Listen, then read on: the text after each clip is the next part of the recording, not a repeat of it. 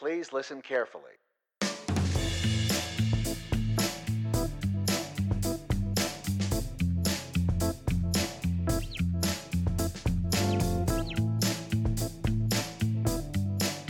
Welcome in, everyone. You're listening to another episode of the Heard It Here podcast. Got a great episode lined up for you today.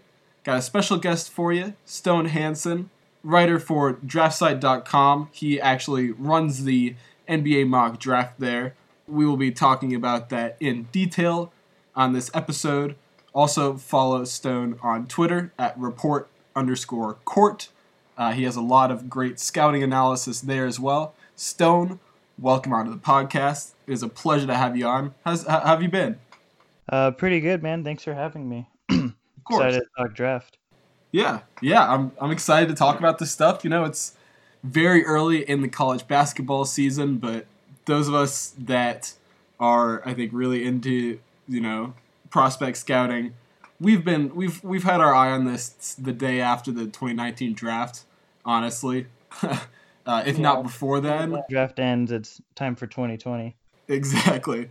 Yeah. So uh, we are just going to go over Stone's uh, new mock draft that he published. I think the biggest thing, obviously, I know a lot of my listeners are not big into prospect scouting, more like NBA focused in general. So we'll, we'll, give a good, um, just sort of framing of the draft as a whole.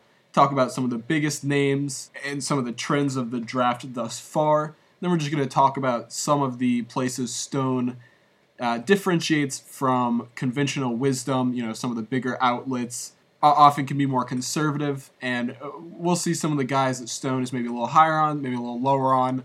Yeah, it's gonna be a good episode. I think the thing I mentioned that I wanted to lead off with, obviously, huge news in the college basketball world and in the prospect scouting world, to be certain. Uh, James Wiseman, Memphis center and number one over, overall recruit in this 2019 high school class, has withdrawn his case against the NCAA by advice of his legal team, and Memphis has thus decided to sit him um, until he is deemed eligible by the NCAA. That is now um, an undergoing appeal by Memphis. James Wiseman's not playing though. We saw he played that game versus Oregon. Despite being ruled ineligible by the NCAA, he had that court junction by by a Memphis local court that sort of overrode, supposedly overrode the NCAA violation. In in reality, what Memphis was doing was playing Wiseman in spite of the suspension. And if Wiseman was later to be deemed ineligible by the NCAA, if the case was eventually lost, um, Memphis would vacate those games. So this is a huge development. Stone, just I guess, what are your first impressions on this before we dive into Wiseman as a prospect? Yeah, uh, this is a wild story. Um, as seemed like 10 minutes after the news came out that he would be ineligible, it was reversed. And then I was looking on my phone, it was going crazy. Everyone's like, wow, he's playing tonight. And then all of a sudden now, um, of course, he's now withdrawn his lawsuit. And I believe I heard that they were going to take him out for 10 games or so, but um, I'm not too clear on that. Uh, but yeah, this is a crazy story. Yeah, it's it's. It, I think it's pretty unprecedented. The um, at least this idea that Memphis played him while he was ineligible. I think a lot of this probably stems back to the recent legal sort of stir up that we had in California with the um, the the player likeness legislation. Right. Yeah, I, I think that probably had a big impact on Memphis as a university, feeling like, well, you know, I mean, the federal government is stepping in on this and saying the NCAA is being irrational. You know, Yeah. maybe it's time for us to take a stand. A- And I think having a new coach like Pen- Penny Hardaway, uh, standing behind him, standing behind James Wiseman as this incredible prospect, um, I, I think that is a smart move for Memphis. I think even though it hasn't worked out, and they were quick to pull the plug, obviously, I, I think Wiseman, his team of lawyers, and Memphis and their team of lawyers were working pretty closely together on this. Um, but I, I, think it was a smart move for them to try to stand behind Wiseman and, and fight this to the extent that they could uh, w- without you know severely damaging the university or Wiseman's career itself. Yeah, I mean, honestly, uh, the NCAA has just become so the circumstances. Like to be able to punish James Wiseman for something that was ultimately more uh, relative to the coach Penny for helping him move in like 2018 or something. Uh, it's just ridiculous. Um, and I think the NCAA, it's a learning process for both sides. Um, and I'm hoping that uh, something good will come out of this in the future, at least. Yeah, I I agree. Um, I, I think that's the biggest takeaway would be. I hope this is, you know, similar to we saw when Darius Bazley went to the G League. It wasn't really that Darius Bazley's going to the G League, or, or when Terrance Ferguson went over to um, the NBL. It's that guys will follow that path, um, and it, it, it's exciting to see a university stand up to the NCAA. It's one thing for the federal government to do it, but for a university that is quote unquote governed by the NCAA, I mean that's that's that's that's a huge step. Um, and one of the most jarring things I think, going back to what you're talking about, how this is really, I mean, it's a it's Penny Hardaway's fault. It's not even James Wiseman's fault. How is he the one being punished for this? There was an, an interview asking Penny Hardaway a question, and it was just, ah man, I don't know if I'll I, don't have the the exact quote in my mind, but it was something along the lines of asking, just like whether James Wiseman, or, or, or, or, whether this says anything about J- James Wiseman, like that this has happened, and it's just like no like what are you talking about? Like he's talking about character concerns with this? Like this is not a it's not a character thing. He was moving it, it's yeah it's definitely it's uh and i'm one of the things i think that i take into account more so than others is character um i watch a lot of interviews on prospects to see their character like for a reason um i wasn't big into josh jackson was his character. He had a lot of character flaws. Um, I mean, and that's not to say overall court production's like my main focus, but I think I factored it a little bit more than other people.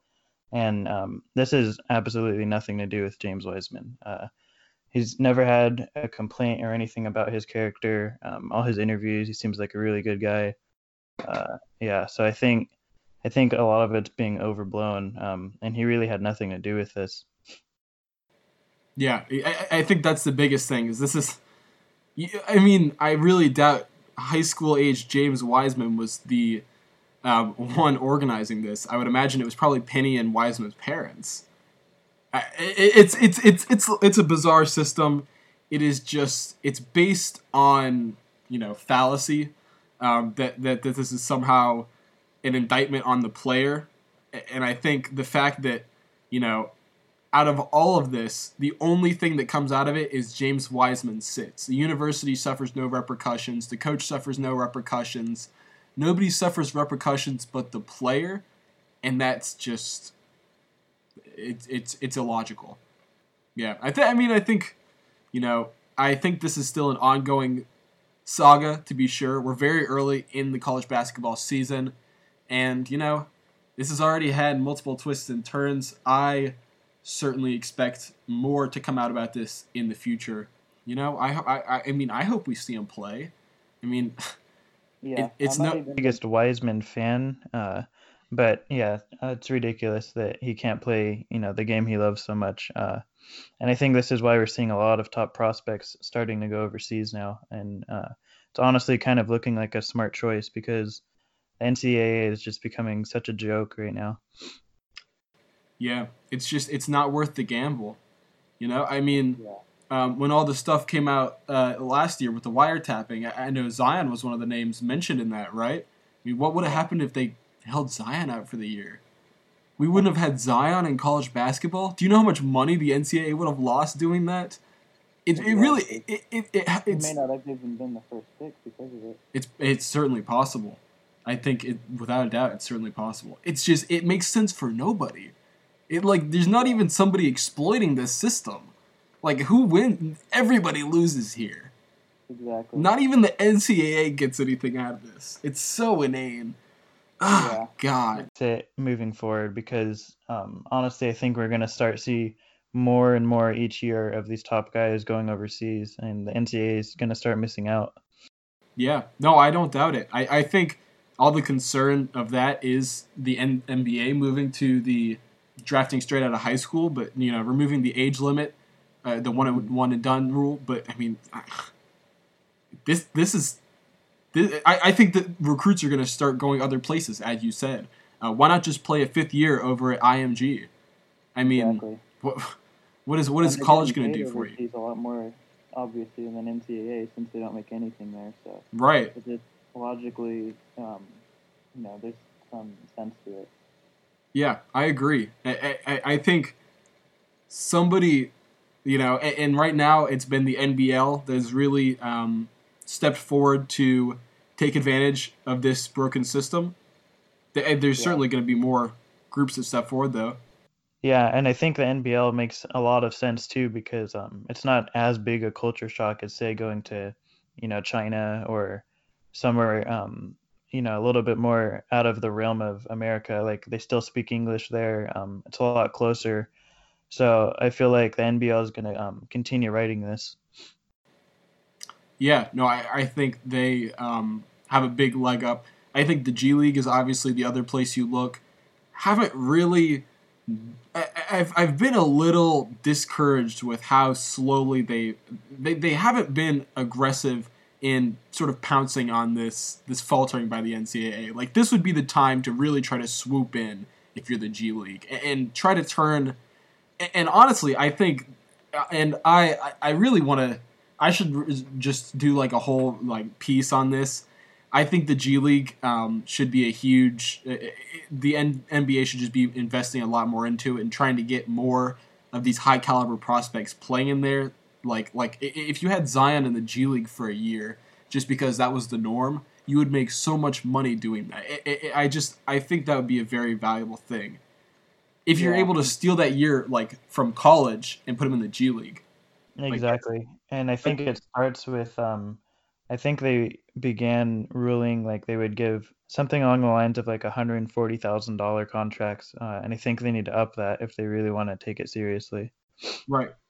Yeah. No. And obviously, the two-way contracts have have sort of put a lot of focus on the G League, just in terms of NBA fans. Now they're paying attention to it. But but I think I, I think the two-way contracts are cool, um, and, and they are very helpful. But I think you are sort of you you have the two-way contracts. You need to as well. So so I think the two-way contracts are good for number one older guys who you sort of need that last contract spot to get in and prove that they are a rotation level player. You know, just like even if it's a fringe guy, um, or it's for just like a young, you know, flyer. Yeah. The G League's good for that. You know, n- these top stars should be going through the G League as well, though, and that's what Yeah. they need to really focus on. Like the two way contracts were a huge success. Um, it's put the G League into the minds of NBA fans. But if you are able to get even just a couple of guys, even if just Bazley was there, like and, and Bazley's not that exciting, but so if you imagine if you had LaMelo Ball and um and RJ Hampton in the G League this year, like there'd be there'd be I think there'd be way more excitement than even the NBL's getting, because like Yeah. so many people around here would be going to those games. I would like Yeah. if, if they had games with in, in Georgia or North Carolina, I would drive four ga- four hours to watch RJ Hampton play. I mean that's Yeah. awesome. So yeah, I think I think that's probably probably unless you had any last uh, closing words on this, that's probably enough. But it, clearly, I think the tide is changing. I think that's the biggest biggest thing to note in all this.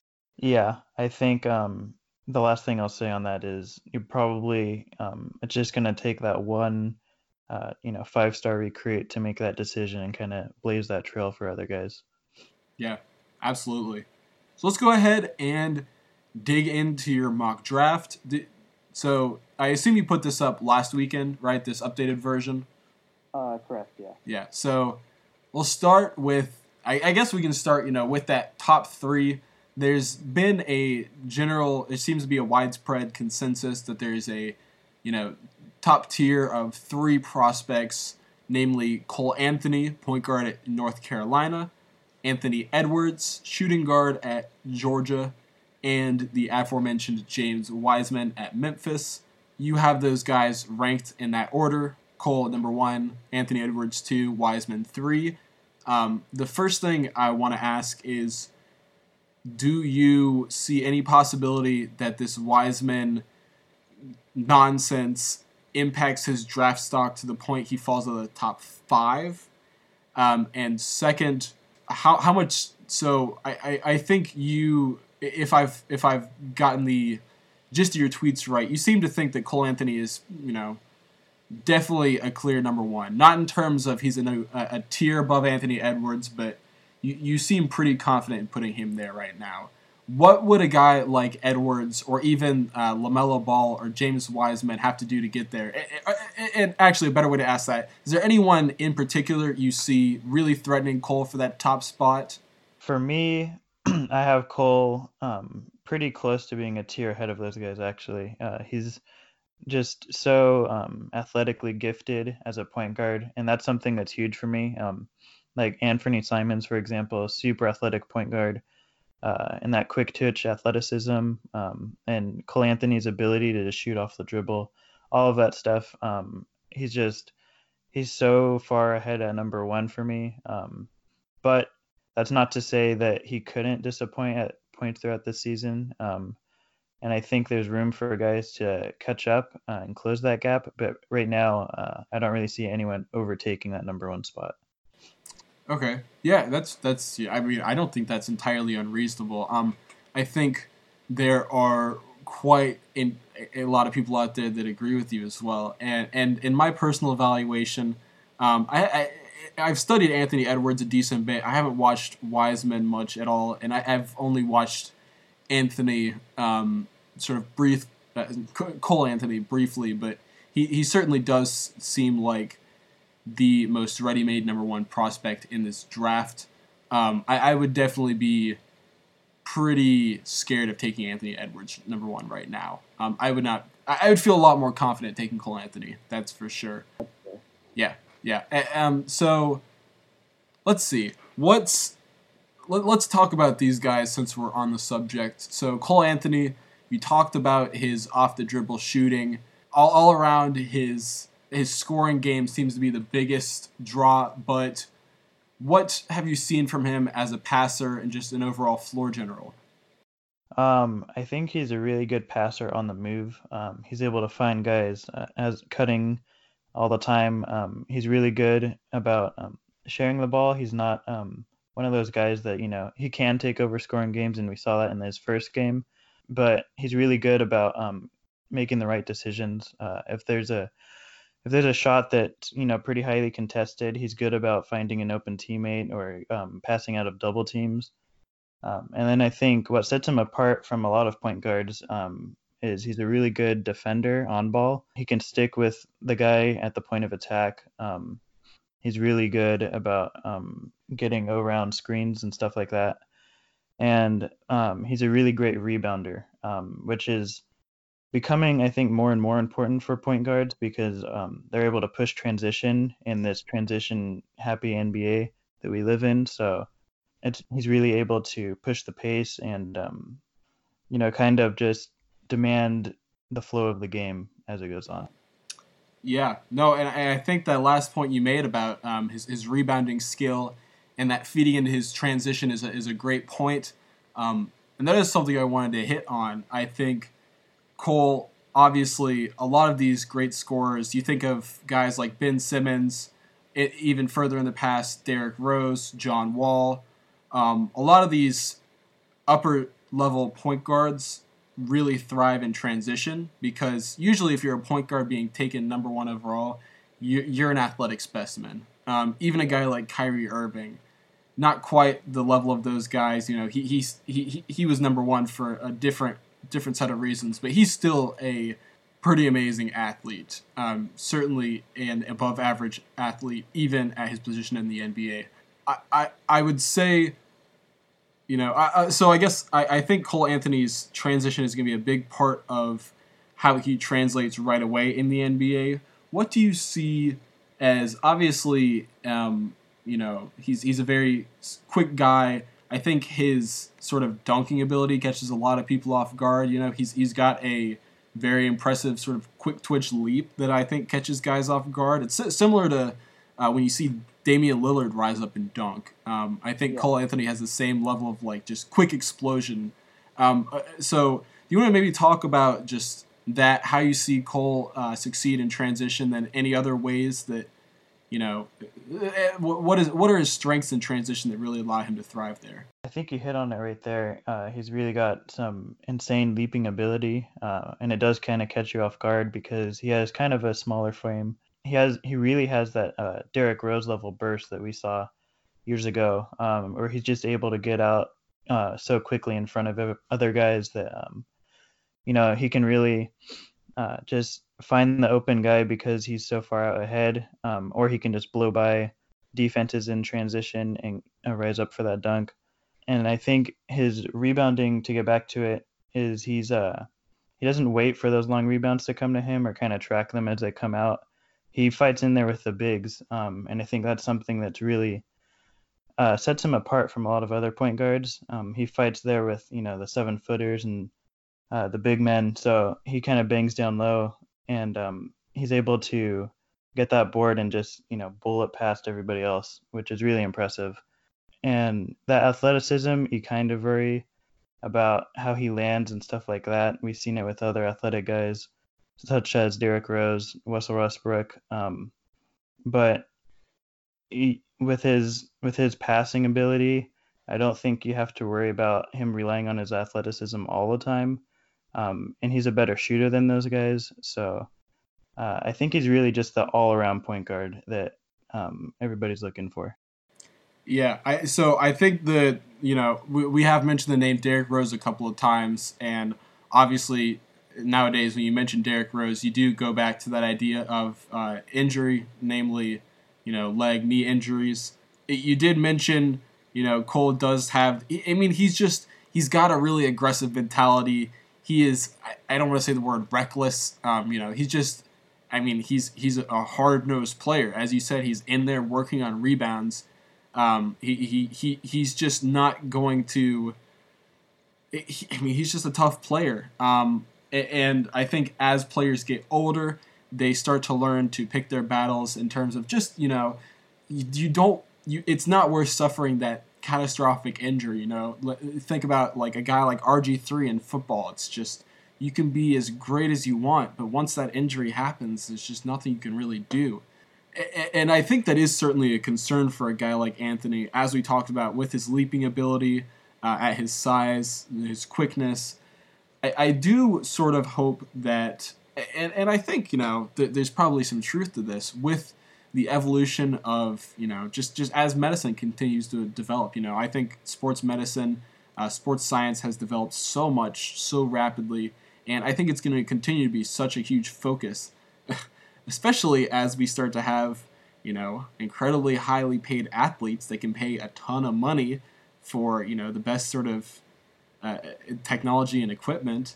Uh, this this sort of medical treatment, it, it's going to become a lot more worthwhile to you know, and it, there's going to be a lot more people selling stuff, you know, working with these teams. You know, cryotherapy, that's something we've seen teams like the Warriors start to adapt. It's just going to become more and more advanced. And, and I think, you know, teams are going to teach a guy like Ja Morant, like Cole Anthony, this is how you land to avoid injury. This is how you, this is, this is when you, uh, in football terms again, slide, you know, don't, don't take the tackle I, I think yeah, definitely we've progressed a lot in that area. And right. I think um, he's he doesn't rely on athleticism as much as a Westbrook. Like you see Westbrook, and it's just the whole game. He's just pounding, pounding, pounding the paint, um, just slashing, driving, putting a lot of wear and tear on his body. But I think Anthony's um, he has other levels. He's not going full speed the whole game, and um, I think he doesn't rely on that quick twitch burst like Derrick Rose does for every single play, like he did early on in his career. Um, and he's a better passer, I think, at his age than those guys were. So, and um, he's able to you know, kind of take that load off of himself at points throughout the game. Yeah, yeah, I, I think that um, as you're saying, that's going to be a huge part of keeping the wear and tear off those knees. Uh, and I think you know teams will come up with other techniques. I think, I think you know if you go and ask guys like Derrick Rose, go back and ask a guy like Andre Miller. I'm sure he had you know tips, um, little tricks that he used to keep his knees, uh, you know, intact. Um, I, I, I do want to talk a little more about the mentality of Cole Anthony. You know, you mentioned when we were talking about Wiseman that you like to watch interviews, um, sort of get into the character of guys. What have you seen in the interviews you've watched of Anthony, um, and what are a couple of the character traits that really stand out and define Cole as a player? So yeah, I, I like to watch a lot of interviews because, um, like I said before, I watch it more for red flags as opposed to um, you know, something that stands out great about a player, uh, which of course is every team wants that. But um, when you see a red flag, I think, you know, it becomes kind of a problem with teammates in the locker room, um, a distraction off the court, and uh, can mess with the player's mentality.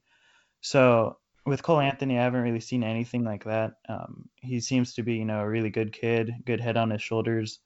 Um, I think it, his maturity shows in his game a lot. Like I said, he's um, really mature in finding making the right play. He makes the, the play um, the right one all the time, uh, and I think um, you know it shows in interviews as well. He's really poised how he carries himself, um, answers all the questions um, in depth a bit more than other guys maybe. Um, but like I said, not really any red flags with him, and that's kind of what I'm looking for with interviews.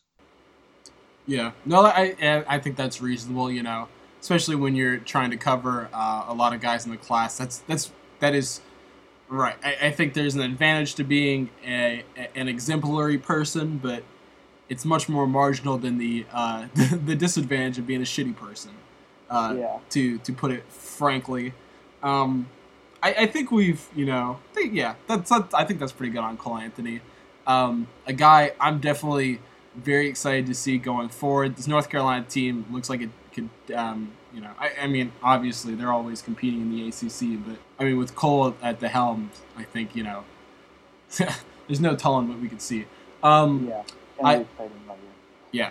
So I want to go ahead and talk about Anthony Edwards now. We're gonna hit on one of Cole's teammates uh, as one of your risers later, but Anthony Edwards. Too complex.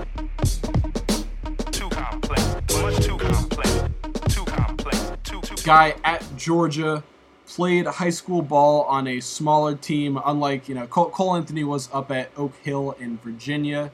Um, Anthony actually transferred uh, to Holy Spirit Prep in Georgia, but still just a smaller school. Um, did I think was he was like not in um, wasn't there wasn't there something with him and I, I don't know if it was the summer AAU circuits, but he was just not as present as some of these, as as most of these top five, top ten recruits usually are. Is, isn't that true? Uh, I'm not quite as well versed in AAU as like Mike Gribanov or a lot of the guys at the Stepien, but um, yeah, I think he was a little bit more under the radar as a guy like James Wiseman or Cole Anthony. Those were pretty much the big two. Yeah, and, and certainly I'm sure a big part of that. Um, Edwards, so was originally part of the class of 2019 had to uh, classify back to 2020 because of academic issues. He was just not going to have. He was. He wasn't going to be eligible. Um, and then after transferring to Holy Spirit, realized he was going to be eligible in time in 2019 and reclassified back. So I, I, think that had a lot to do with him flying under the radar, and, and was just a guy that I think was picked up late in the recruiting cycle. Was I think he was a four star late into the recruiting process. Um, eventually, I mean, he blossomed into a clear, you know, top five or so prospect, you know, over the last year or so, but was not was not a guy like James Wiseman, who we've been aware of for five years. The biggest thing of his game is obviously his again, it's his, his athletic school uh, skills and his slashing ability. I would say uh, is often featured as the lead ball handler. Um, at least in high school, he was. and is just so powerful on the drive. Not necessarily the most creative guy, not necessarily the greatest ball handler at the moment, but you can see just the raw power um, and ability to slash to the rim. So I think the two things I would really want to focus on for Edwards. Number one, how much of the shooting do you think is real? I think the so I, I think I mean if you want to talk about his his core offense, the slashing, the scoring, I think we should talk about that, you know, a little bit, but I think it kind of is what it is and he will, you know, learn to be a decent he's just going to be so dominant as an athlete. He will get to the rim, but just never is going to have the craft, doesn't have phenomenal touch, isn't going to be super creative to the point where he's going to really feast inside. Is there anything you want to talk about with his just um, driving ability, handling, whatnot? Uh, yeah. So I think Edwards. I have probably a bigger gap between Cole Anthony and Anthony Edwards than a lot of people uh, because of like what you said with his touch, his shooting ability. Um, I just don't think I buy it as much as most people. But his athleticism, he's he's going to be able to get to the rim just at will. Uh, he's just he's such a um, strong. He's this guy's built as a shooting guard. Um, he's going to be able to bully a lot of other wings. Uh, if he can develop more of a post game, I think he'll become uh, a much bigger threat in the post he's not the dynamic um, shot creator that Cole Anthony is in terms of getting his own shot on the perimeter and things like that. Uh, but I think he's going to be able to slash and collapse defenses um, and you know make the right pass to find the open guy on the wing. He should be able to develop more of a touch from outside to become more of a threat out there. Uh, but I don't see him ever really being like a sniper or anything from long range. But I think I think Edwards is um, going to be able to develop more of a handle than he has to be able to kind of become a combo guard. Uh, but I think the hopes right now are that he he develops that um, awareness when he is slashing to become a better uh, shot creator for others and uh, a better um, just facilitator from the inside. Yeah, and, Edwards, um, Anthony Edwards certainly. I think some of the biggest concerns that would keep him off that number one slot for a lot of people are with consistency. Um, he's just not always consistent. You know, especially you know the biggest indicators I've seen on defense. I get guys don't try on defense in high school, but man, he would just. I mean, he's so strong and athletic. It would not even be hard for him to defend on some of these plays. Um, just the, just lack of engagement, just you know the, the the expressions he has, it just seems so self defeating, and it's it's just very strange. Um, lot of uh, ball watching and stuff at times. It kind of shows a lack of confidence. Um, but I think as as time goes on and as he develops, he'll be able to become um, you know more engaged with uh, with how far his offense comes. Usually, offense leads to engagement on defense. So hopefully, you know that builds for him. Yeah, and I think he's just prone to some frustration. But I think once he's um, playing in higher levels of basketball and, and sort of the intensity ratchets up, um, I and you can speak to this. Uh, I don't know from his interviews you've caught any red flags. Um, he seems like a pretty smart kid with a head on his. He's got his head on his shoulders, so I, I think you know, um, once he gets the gravity of the games that he's in, he, he will be more focused in game, and it's gonna be a process. You can't. There's not a switch you can just turn on, but I think he will get more into the habit of focusing, start making more defensive plays. And I have seen, you know, late in games, he understands the gravity of the situation and will, you know, play uh, aggressive or, or, or will play intense defense um, when when the time calls for it at the very least. So I'm not too worried about that. Um, is there anything you've seen with his you know interviews or anything super notable? We don't really have to talk about if there wasn't anything. Uh, yeah, I haven't really seen too much. Um, the academics were kind of a little bit of a red flag. Um, you know, because a lot of times that leads to guys just not really caring or guys having uh, just a lack of motivation. Um, but you know, a lot of we see it come around a lot of times. Like Mitchell Robinson, for example, had some academic problems, but obviously it doesn't affect him at all now. So uh, there's not too much there. I think that would cause any any red flags for me. Yeah, I think that's reasonable. I don't think we need to talk too much more about him since there are other guys I wanted to hit on. Um, so Cole Anthony, number one on your mock draft. Anthony Edwards two, James Wiseman three. rest of the top ten we have LaMelo Ball four, Tyrese Maxey five, Deni Avdija six, Jeremiah Robinson Earl seven, R.J. Hampton eight, Isaac Okoro nine, and Onyeka Okongwu. Oh god, I probably should have practiced his Um, name before I came I'll on. they're pronounced a lot of different ways, so it's, it's a tough one. Yeah, that's probably going to be Anyeka O for me. That's that. That's how we in South Carolina pronounce it. uh, it works, it works. yeah, no, but um, so the two names that really jump out to me is someone that has kept up with you know, sort of the consensus. I, I feel like I have a decent sort of feel the pulse of at least draft Twitter, the the draft community. Um, the two guys that you certainly have slotted higher than consensus. Actually, Anyeka would be one as well, but uh, I want to talk about him later.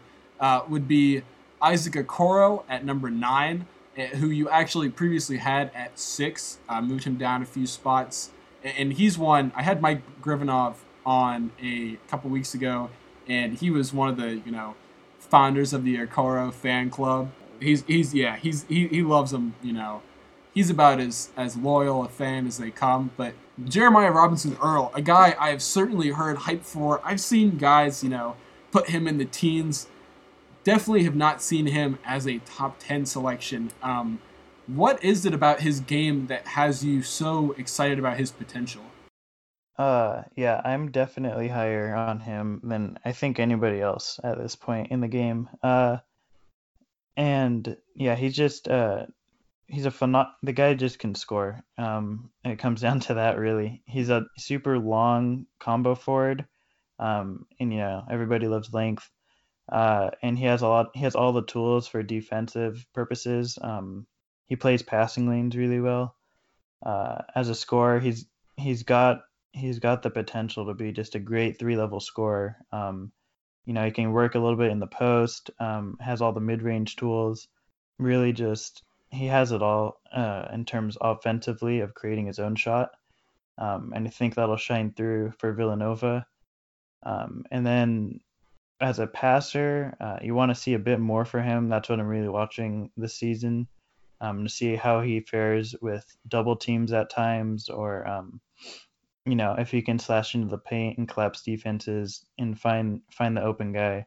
Um, but right now, yeah, I'm definitely higher on him the most. And my mock drafts are more indicative, I think, of what I think teams will do by the end of the season than they are in terms of my board. Because on my board right now, I have them at number six, um, and Okoro at number seven. Uh, so this my mock drafts are more in terms of what I think teams will do by the end of the season in the draft than in terms of my actual big board and where I have guys. Right. Yeah, that's really it. So I, I was more vaguely familiar with Robinson Earl um, coming into the season. I, I gotta say, I, I was sort of. Uh, I, I was under the impression he was more of a defensive prospect. I guess that sort of comes from obviously being a combo forward, um, having the length you talk about. You know, I just assume he is a defensive prospect. Um, having those that sort of offensive sk- skill set is very enticing. Um, you want to tell me? Could, could you maybe tell me a little more about how his three shot, three point shot looks?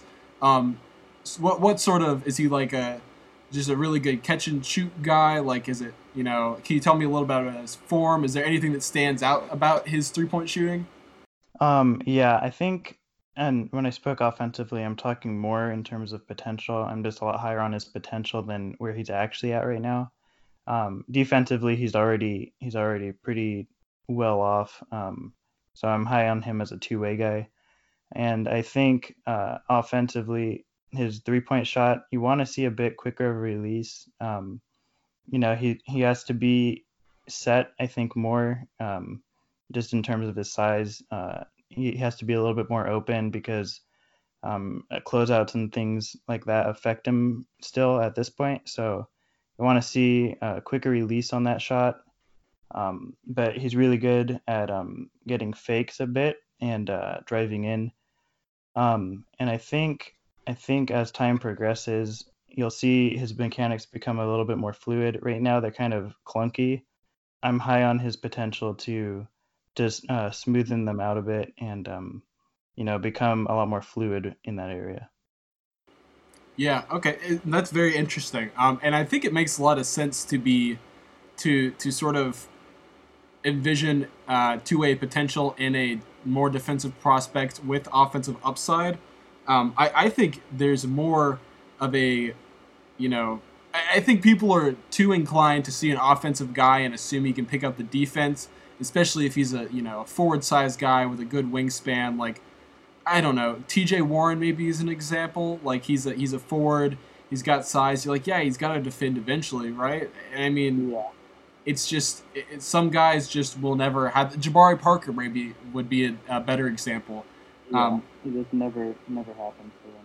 Right. Yeah, I, I think it's a lot. Um, I think it's just a lot riskier proposal to bet on someone like that. I think the thing is, if you're a really good defensive player, especially, I mean, if you've got offensive potential, you've probably got a good enough offense to stick at least, you know, to fit into a role. And if you're good at defense, you'll always be on the court.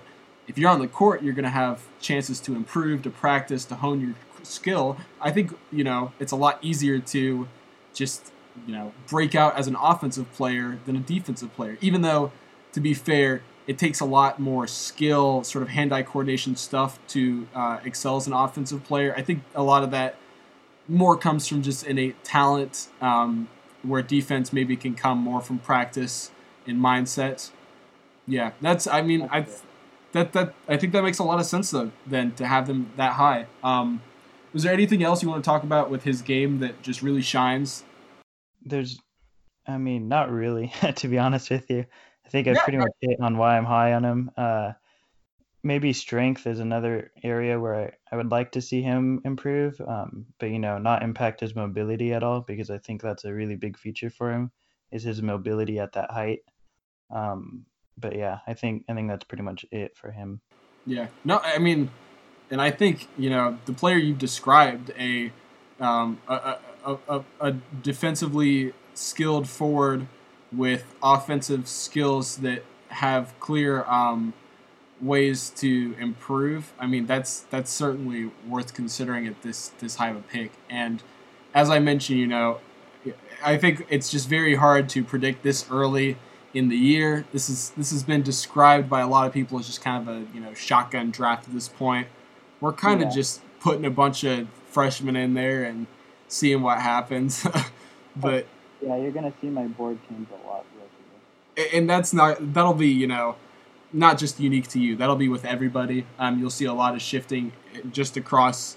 I'm sure even NBA you know scouts that are watching are going to change their minds a lot. Um, it's just going. We just don't have that much information right now. We're, we're going to learn a ton over this season.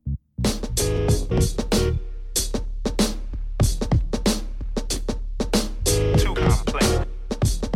Yeah, let's hit on a couple more guys. Let's let's talk uh, about Onyeka since he is there in the top ten. He was by far the biggest. Actually, not by far. Um, his his teammate, who we might mention later, uh, Isaiah Mobley, also moved 14 spots, but Onyeka was the highest mover. Was 26th in your uh, mock draft a couple of weeks ago. This this this version is now 10th, so a big jump. Can you tell me about what you've seen in his game so far that has um, driven up his value so much? Uh, yeah. Um, defensively, I think we saw it in that first game. He's just he's a monster defensively. Um, he's got like Hassan Whiteside type shot blocking ability from the weak side. Um, just a great help defender, shot blocking guy. Um, and then offensively, which I wasn't expecting as much, seeing him a little bit before before this year, um, was his cutting ability. Um, he's really good at you know um, finding offensively where the ball is and making the right reads and cuts to where he's going to find himself in open spots and places to be effective and um, get easy open shots. Yeah, and, so I think obviously the the biggest thing you look at this early in the season, uh, especially with a guy like him, not I mean like six six foot nine. I think um, he's got long arms, but you know I think you think, you know, are we looking at a competition thing? Do you have any concerns that it's more um, the competition he's facing, or do you think this is definitely sustainable?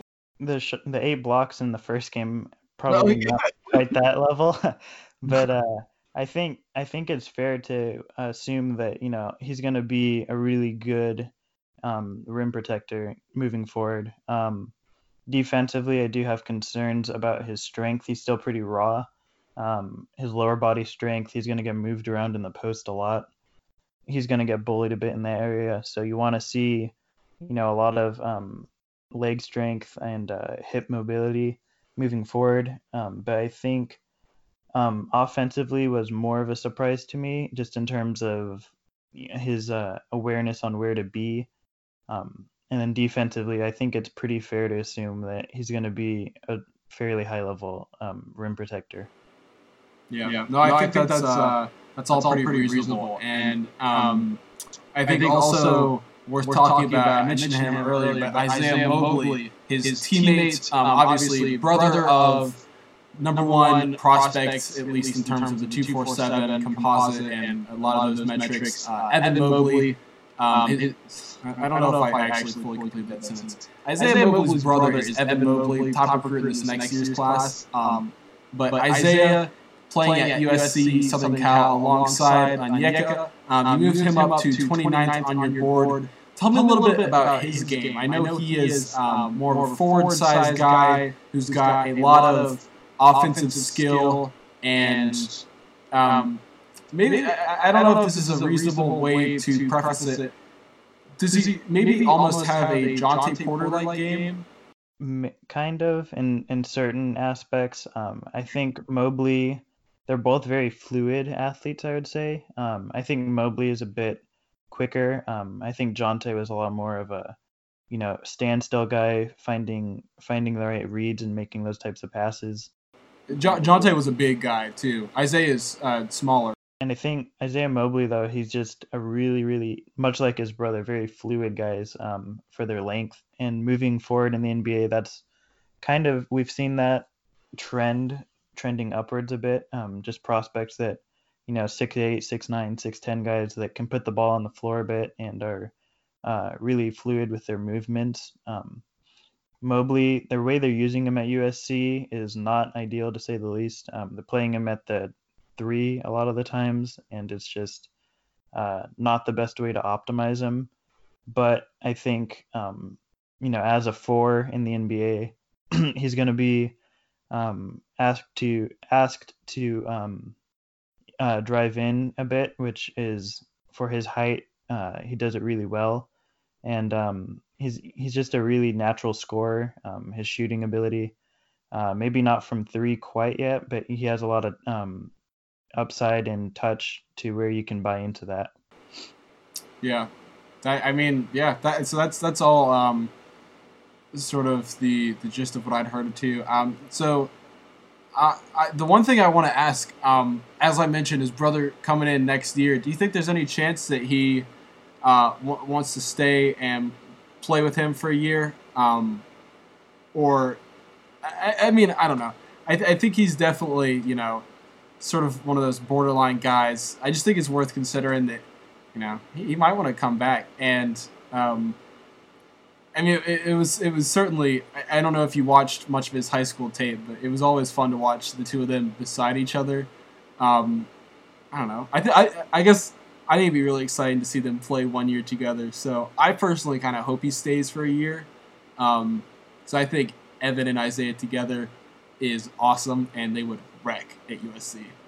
Yeah, I think there's definitely a good chance that he could stay. Um, I wouldn't be shocked either way. Uh, but yeah, they I mean they've grown up playing together. Um, it's a lot like the Porter situation. I think it would be cool for them to you know feed off of each other and continue what they've been doing. So I wouldn't be surprised if he does stay. But if he seems like you know he's a really sure bet to be a first round lock, um, I think you'll probably see him just enter into the draft. Yeah. No, I think that man that was probably like a subconscious thing where I I, I said Jontay because it was the same border, brother situation, but yeah, that was exactly sort of what I was getting at. I, I think uh, when you see them in high school together, they did right. They just they had a very cohesive game. They just played together so well, and you could tell that they just. Um, yeah, and they're really close off the court too. Um, you know, I think uh, I think Bleacher Report might have been had a kind of like a little five minute video on them, and they just seem like really close and tight knit. Yeah, no, I mean that makes sense. And I know their, um, I believe their their father is their dad's like the one at USC that was like their recruiter, so he works there as well. Wouldn't be too shocked to see him return next year, but as you said, it's probably I mean, with with the ability for guys to sort of enter their name, go to the combine, test the waters. You know, it'll probably be based on the feedback he gets as yeah, it is in so many cases. It's definitely going to come down to that, I think. Um, you know, if he tests well and he gets a lot of good feedback in terms of being, you know, going in that 20, 30 range, I think he'll probably stay. But if he's more of a fringe guy who has a, a fair chance to fall into middle of the second round, he'll probably come back and play with his brother. Right. Yeah.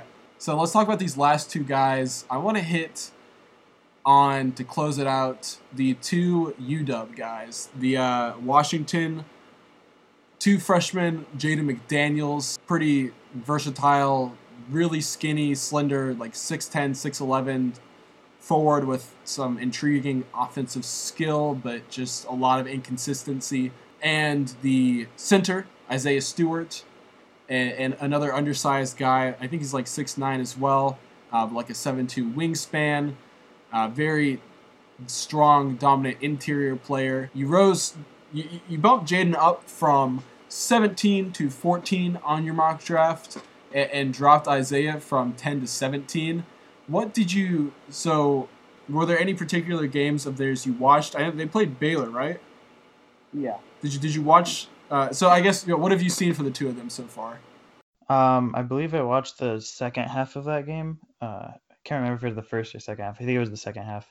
But yeah, uh, Jaden McDaniels he's a really just up and down guy. Uh, you're gonna see him fluctuate a lot on the mock draft, I think. He you know he shows flashes of that kind of Brandon Ingram esque, just super long, fluid shot maker. Um, can you know facilitate a little bit, not quite at that level, uh, but you know he can shoot from pretty much anywhere when he's open, and um, he's good at creating his own shot.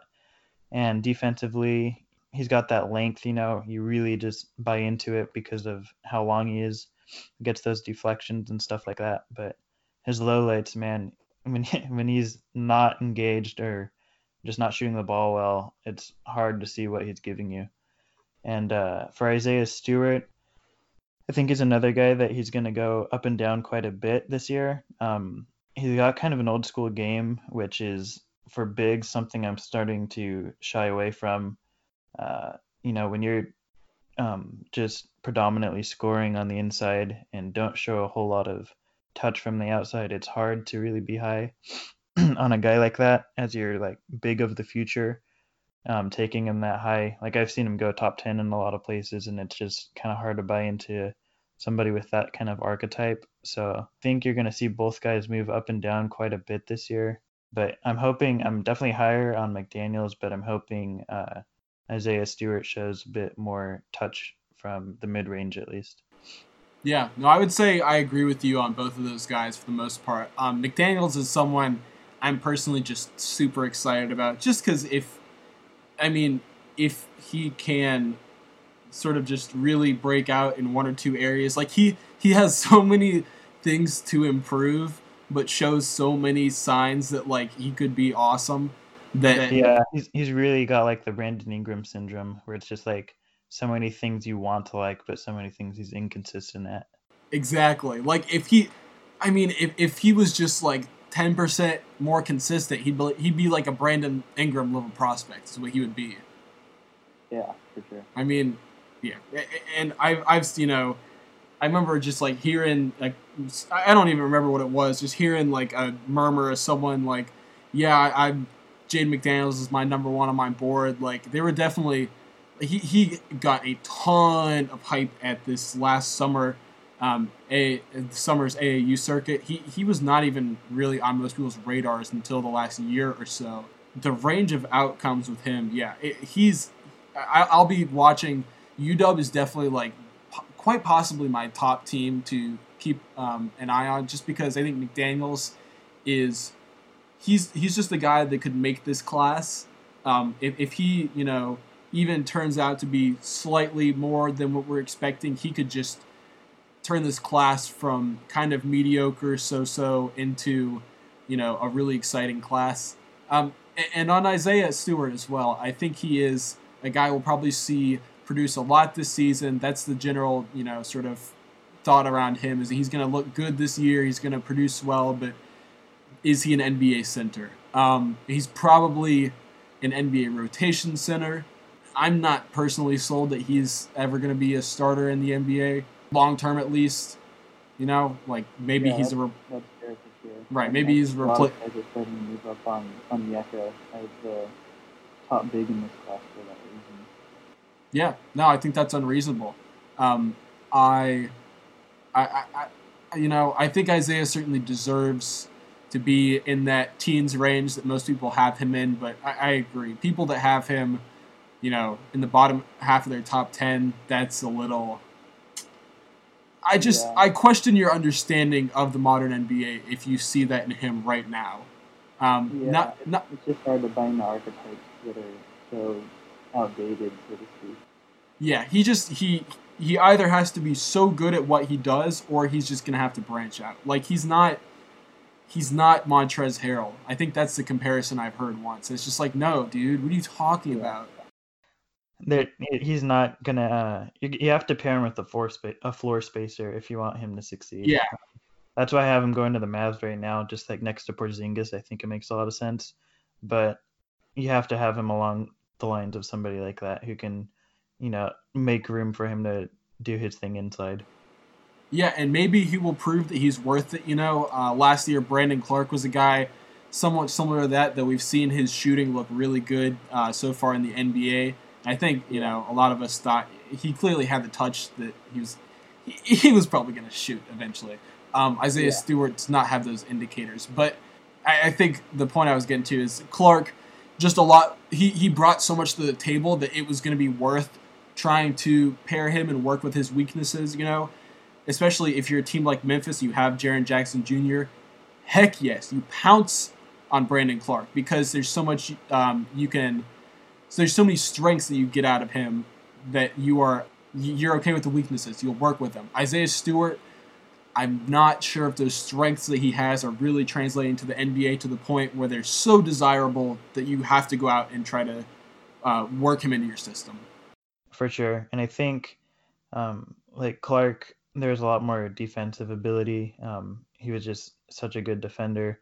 And now he's shooting like 50, 40, 90, I think, on the season so far, uh, which we saw all the kind of indicators that he can, he had some mid range touch and stuff like that. So I think people were a little more optimistic with him. And Isaiah Stewart, it's just, I don't see the gamble really taking him lottery when there's other talent, I think that's a lot much safer of a bet.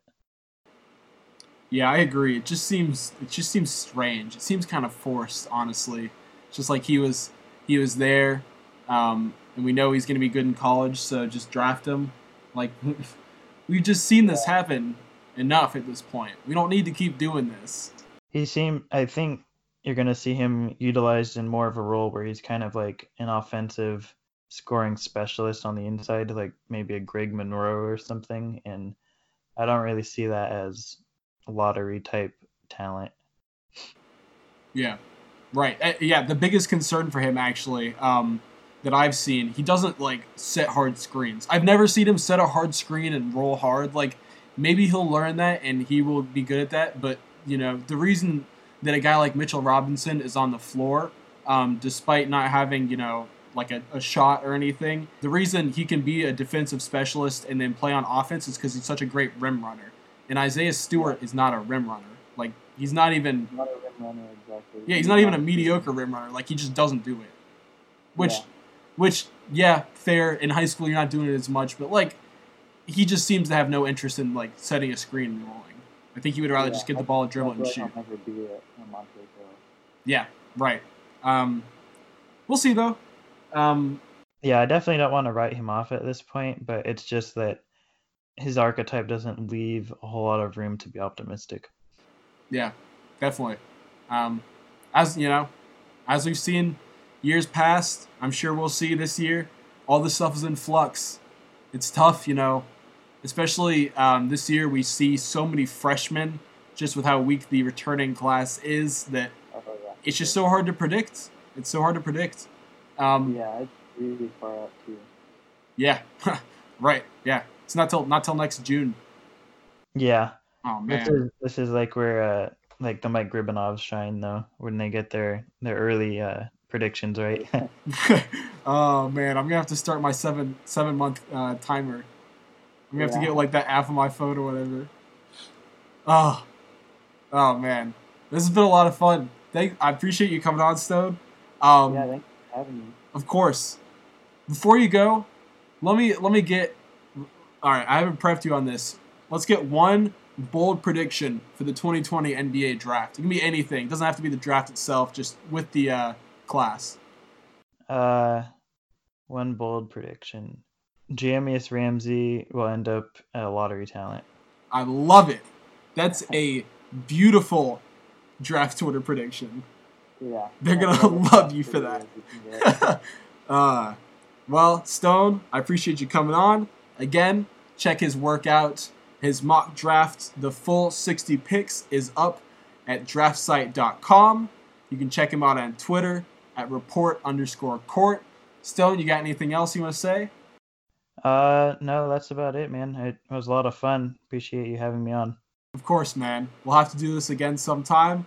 Uh, there'll be a lot to discuss, I'm sure. Uh, as always, stay tuned, y'all. Thanks again, Stone, for coming on. I'll see y'all later. Peace, Stone. Uh, have a good one. You too, man.